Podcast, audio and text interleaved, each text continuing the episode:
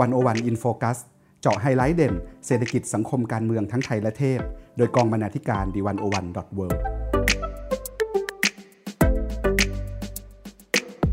สวัสดีค่ะคุณผู้ฟัง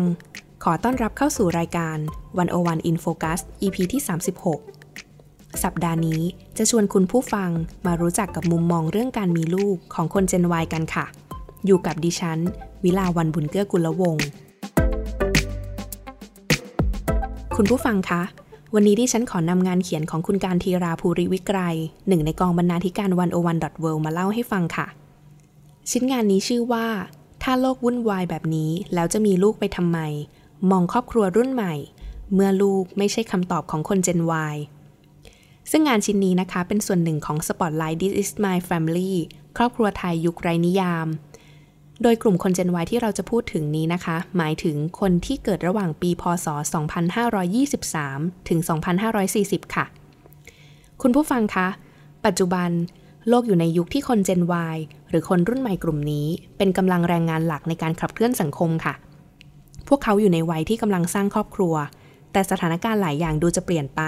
เพราะเจน Y ดูจะไม่อยากมีลูกสักเท่าไหร่ ในกรณีของคนที่เลือกมีลูกนะคะ อายุ ที่เริ่มมีลูกก็จะช้าลงเรื่อยๆ ค่ะ จนบางครอบครัวไม่สามารถมีลูกด้วยวิธีธรรมชาติ และต้องหันไปพึ่งเทคโนโลยีทางการแพทย์แทน การที่หนุ่มสาวรุ่นใหม่กลุ่มนี้ ตัดสินใจไม่มีลูก หรือว่ามีลูกช้าทำให้ประเทศไทยก้าวเข้าสู่ภาวะเกิดน้อยอายุยืนค่ะ นั่นก็คือ การที่มีประชากรสูงวัยเพิ่มขึ้น ขณะที่ประชากรวัยเด็ก และวัยแรงงานลดลงต่อเนื่อง ซึ่งส่งผลกระทบกับกำลังแรงงานของประเทศค่ะ ทำให้ประเทศไทยของเรากลายเป็นประเทศสังคมสูงวัยอย่างเต็มรูปแบบ เพราะอะไรเจน Y ถึงไม่อยากมีลูก เรื่องนี้ส่งผลกระทบกับเศรษฐกิจและสังคมอย่างไร แล้วเราจะแก้ปัญหาอะไรได้บ้างไหม มาหาคำตอบจากบทความชิ้นนี้กันค่ะ เริ่มจากผู้ช่วยศาสตราจารย์ดรมนสิการ การจนะจิตรา อาจารย์เป็นนักวิจัยประจำสถาบันวิจัยประชากรและสังคม มหาวิทยาลัยมหิดลค่ะ อาจารย์เป็นทั้งคุณแม่ลูกสอง และนักวิจัยที่ศึกษาเรื่องบทบาทความเป็นแม่ในโลกยุคใหม่ อาจารย์เล่าว่า อาจารย์เคยสัมภาษณ์กลุ่มคนที่ไม่อยากมีลูกเลยว่าเขามองยังไง ปัจจัยหนึ่งที่น่าสนใจนะคะ คือกลุ่มคนรุ่นใหม่ในที่นี้ คือกลุ่มคน Gen Y นะคะ เขารู้สึกว่าช่วงเวลาแบบนี้เนี่ยเป็นเวลาของการตักตวงประสบการณ์ค่ะ ทั้งเรื่องการงานเรื่องชีวิต ดังนั้นเรื่องมีลูกเนี่ยเขาก็จะขอพอสไว้ก่อน แต่ถึงขั้นที่จะไม่มีลูกเลยหรือเปล่าเนี่ยก็อาจไม่เสมอไปทุกคนนะคะ ทีนี้ปัญหาหนึ่งที่ตามมา คือบางคนเมื่อตัดสินใจพร้อมแล้ว จะมีลูกแล้วก็เริ่มอายุมากค่ะ มีลูกยาก บางคู่ก็มีไม่ได้ก็ต้องไปทำกิฟต์นอกจากนี้นะคะ อาจารย์มนสิการและคณะยังได้ทำวิจัยเรื่องการส่งเสริมการมีบุตรผ่านการสร้างสมดุลระหว่างการทำงาน และการสร้างครอบครัวที่มีคุณภาพ ซึ่งงานชิ้นนี้พบว่ามีปัจจัย 4 ด้านด้วยกัน ที่ทำให้คนเจนวไม่พร้อมมีลูก คือ 1. งานยุ่งไม่มีเวลาเลี้ยงลูก 2. ถ้าเลี้ยงลูกได้ไม่ดีก็อย่ามีดีกว่า 3. คนเจน Y อยากทุ่มเทชีวิตให้กับการทำงานก่อน และ 4. อยากใช้ชีวิตให้คุ้ม เพราะการมีลูกอาจทำให้เสียโอกาสในการทำงาน และการใช้ชีวิตตามที่ต้องการ นอกจากปัจจัย 4 ด้านข้างต้นนี้แล้วนะคะ ผู้ช่วยศาสตราจารย์ดรภูเบศสมุทธจักรซึ่งเป็นอาจารย์ประจำอยู่ที่สถาบันวิจัยประชากรและสังคม มหาวิทยาลัยมหิดล อาจารย์ภูเบศได้เสนออีกสาเหตุหนึ่งค่ะ ที่ทำให้คนเจน Y ไม่พร้อมมีลูก นั่นก็คือเรื่องค่าใช้จ่ายค่ะ เพราะค่าเฉลี่ยที่ต้องใช้ต่อการมีลูกหนึ่งคนอยู่ที่ประมาณ 1.9 ล้านบาท ซึ่งถือเป็นจำนวนเงินที่สูงพอสมควรนะคะ และคนเจน Y ก็ไม่ได้มองว่า การมีลูกเป็นโซ่ทองคล้องใจ แต่เป็นสิ่งเติมเต็มให้ชีวิตสมบูรณ์เท่านั้น หลายคนจึงคิดหนักค่ะถ้าต้องปันเงินส่วนที่จะใช้ซื้อบ้าน ซื้อรถ หรือใช้ท่องเที่ยว มาใช้กับการมีลูกแทน อาจารย์มนาสิการเล่าต่อว่า แต่ถ้าเป็นกลุ่ม Gen Y ที่มีลูกแล้ว เท่าที่อาจารย์เคยสัมภาษณ์มานะคะ ก็พบว่าการมีลูกกระทบกับหน้าที่การงานจริงค่ะ โดยเฉพาะกับผู้หญิง ผู้หญิงหลายคนเคยมีหน้าที่การงานดี มั่นคง ก็ตัดสินใจออกมาเป็นแม่บ้านฟูลไทม์เพราะสนใจเรื่องคุณภาพของลูกมากกว่า อาจารย์ยังกล่าวอีกว่า ถ้าผู้หญิงมีลูกแล้วต้องลาออกจากงานมาเพื่อเลี้ยงลูก ถือเป็นภาระอันใหญ่หลวง เพราะมันไม่ได้ส่งผลเฉพาะ 1-2 ปีหลังมีลูก แต่อาจส่งผลต่อเส้นทางการงานไปทั้งชีวิต ถามว่ามีลูกแล้วยังก้าวหน้าได้ไหม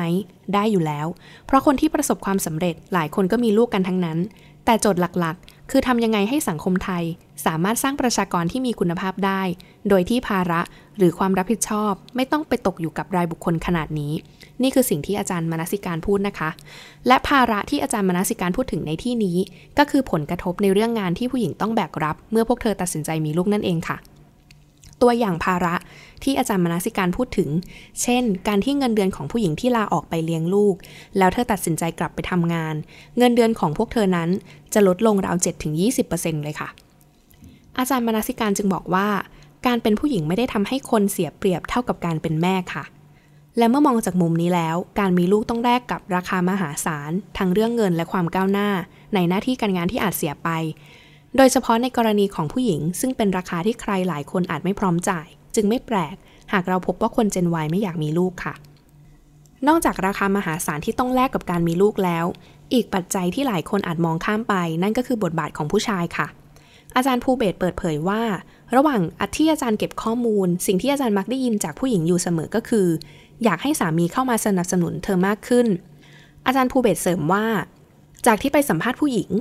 บางทีผู้หญิงยังรู้สึกเลยว่าจะให้ลามาทำไม เพราะเขารู้สึกว่าไม่น่าจะช่วยอะไรได้มากเท่าไหร่ ยังงงๆอยู่ว่าจะให้ผู้ชายลางานมาทำไม ส่วนใหญ่จะบอกทำนองว่า ถ้าให้ลาได้ก็ดี แต่ยังไม่ได้เห็นว่าเป็นเรื่องจำเป็นขนาดนั้น พูดง่าย ๆ ก็คือ ยังไม่ใช่คอนเซปที่แพร่หลายในประเทศไทยสักเท่าไหร่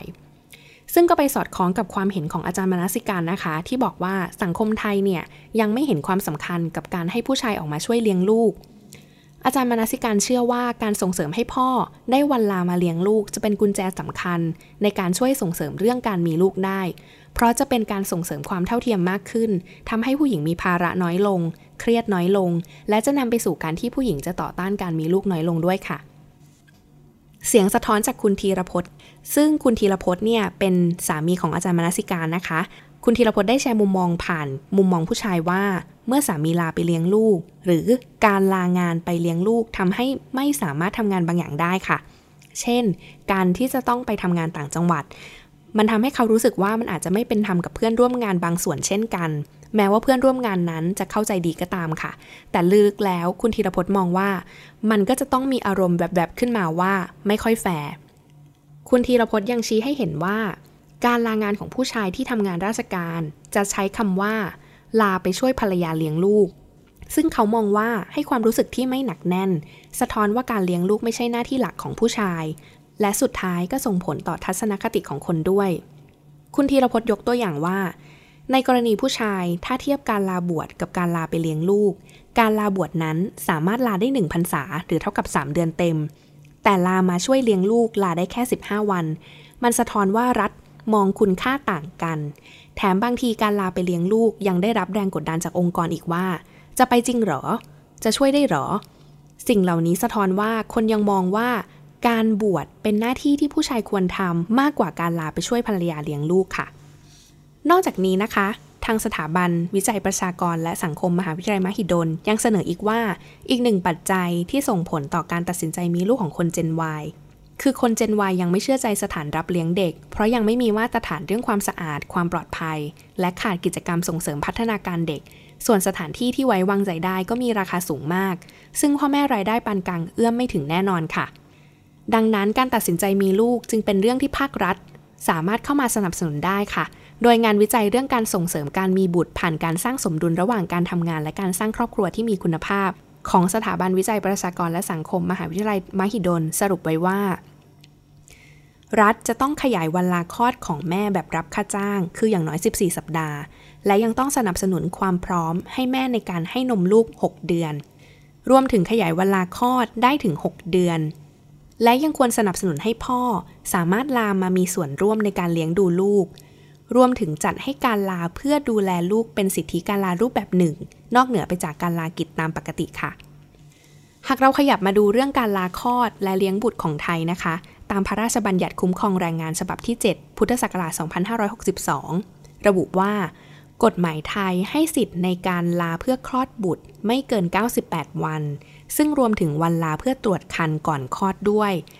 และกำหนดให้ในายจ้างจ่ายค่าจ้างให้พนักงานหญิง ในวันลาเพื่อคลอดบุตรไม่เกิน 45 วัน ขณะที่ฝั่งผู้ชาย ถ้าเป็นข้าราชการหรือลูกจ้างของทางราชการ จะมีสิทธิ์ลาไปเลี้ยงบุตร ซึ่งเกิดกับภรรยาที่ชอบด้วยกฎหมายไม่เกิน 15 วัน โดยจะได้รับเงินเดือนตามปกติ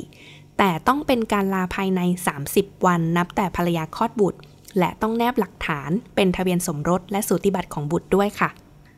ทั้งนี้นะคะ ถ้าผู้ชายเลือกที่จะลา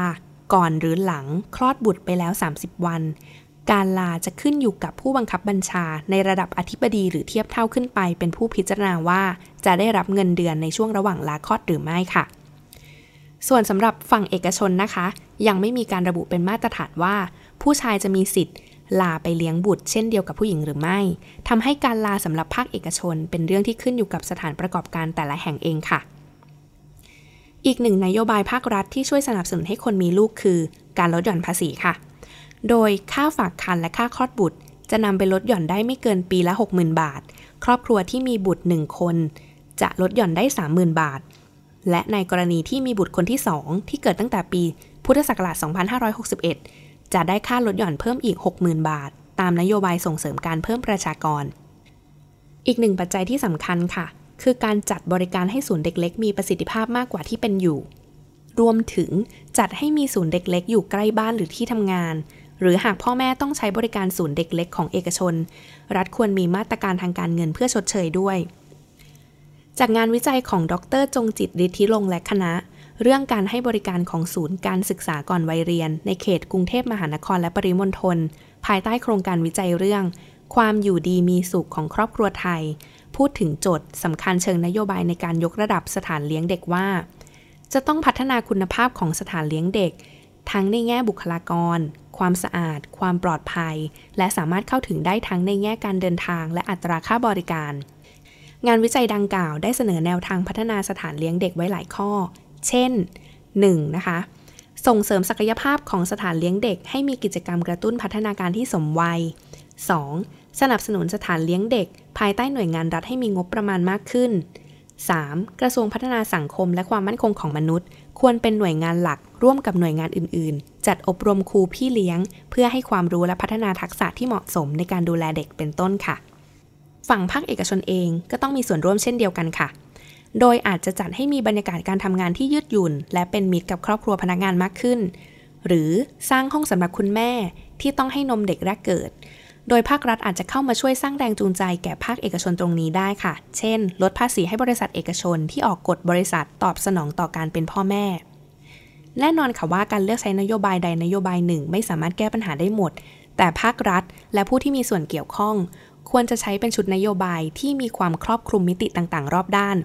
เพื่อเอื้อให้ครอบครัวที่ต้องการมีลูกสามารถตัดสินใจมีลูกได้แบบไม่ต้องห่วงหน้าพวงหลังค่ะ และไม่จำเป็นที่จะต้องแลกระหว่างการมีลูกกับความก้าวหน้าในหน้าที่การงาน การตัดสินใจมีลูกเป็นเรื่องของคนสองคน หรือบางครั้งอาจจะรวมเอาครอบครัวของทั้งสองคนเข้าไปบ้าง แต่ถ้ามองให้ลึกกว่านั้น สภาพเศรษฐกิจและโครงสร้างสังคม ประกอบกับการบริหารจัดการของภาครัฐ และความเข้าอกเข้าใจจากสถานประกอบการ ก็ถือเป็นปัจจัยสำคัญหลักที่ทำให้ครอบครัวหนึ่งหนึ่งตัดสินใจว่าจะมีลูกหรือไม่นะคะ ก่อนที่เราจะตั้งคำถามว่าทำไมเจน Y ไม่อยากมีลูก เราอาจจะต้องลองมองย้อนไปก่อนค่ะว่า โครงสร้างทางเศรษฐกิจและสังคมของเรา เอื้อให้หนุ่มสาวกลุ่มนี้อยากมีลูกไหม ในเมื่อพวกเขาเป็นกลุ่มที่ทะเยอทะยาน และรักความสำเร็จในหน้าที่การงาน จะเป็นไปได้หรือไม่ หากภาครัฐ และสถานประกอบการจะเข้ามาช่วยดูแล ไม่ให้ใครต้องตัดสินใจไม่มีลูก เพราะนโยบายและสภาพแวดล้อมที่ไม่เอื้ออำนวย ขณะเดียวกันค่ะ เราก็ปฏิเสธไม่ได้ว่า อีกสาเหตุหนึ่งที่คนเจนวายไม่อยากมีลูก เพราะคำว่าครอบครัว ของพวกเขาได้เปลี่ยนไปแล้ว เมื่อการมีลูกต้องแลกมาด้วยราคามหาศาลทั้งทางเศรษฐกิจและสังคม และคนจำนวนมากไม่ได้ยึดติดกับชุดความสัมพันธ์แบบเดิมอีกต่อไป ครอบครัวแบบพ่อ แม่ ลูกจึงค่อยๆ ลดน้อยลง และแทนที่ด้วยครอบครัวหลากหลายแบบแทน เพราะในโลกที่เศรษฐกิจถดถอย และสิ่งแวดล้อมเสื่อมโทรมเช่นนี้ การมีลูกอาจจะไม่ได้มีความหมายและคุณค่าแบบเดิมอีกต่อไปแต่ไม่ว่าครอบครัวจะมีพ่อ แม่ ลูก จะมีแค่เรากับสุนัขคู่ใจ หรือจะมีคุณพ่อหรือคุณแม่เลี้ยงเดี่ยวกับลูก ทั้งหมดล้วนเป็นครอบครัวค่ะ เพราะหากเราจำเป็นต้องหาความหมายสักอย่างให้กับคำว่าครอบครัว ความหมายนั้นอาจจะเป็นการที่เราได้เลือกใช้ชีวิตอยู่กับคนที่รักเข้าใจ และพร้อมที่จะอยู่เคียงข้างกันไปตลอด โดยไม่จำกัดว่าจะอยู่ในรูปแบบไหน และนั่นอาจจะพอนับเป็นความหมายของครอบครัวในโลกไรนิยามใบนี้ได้ สำหรับคุณผู้ฟังที่สนใจเรื่องราวของ Spotlight This is My Family ครอบครัวไทย ยุคไรนิยาม สามารถติดตามได้ทาง 101.world นะคะ สำหรับวันนี้ สวัสดีค่ะ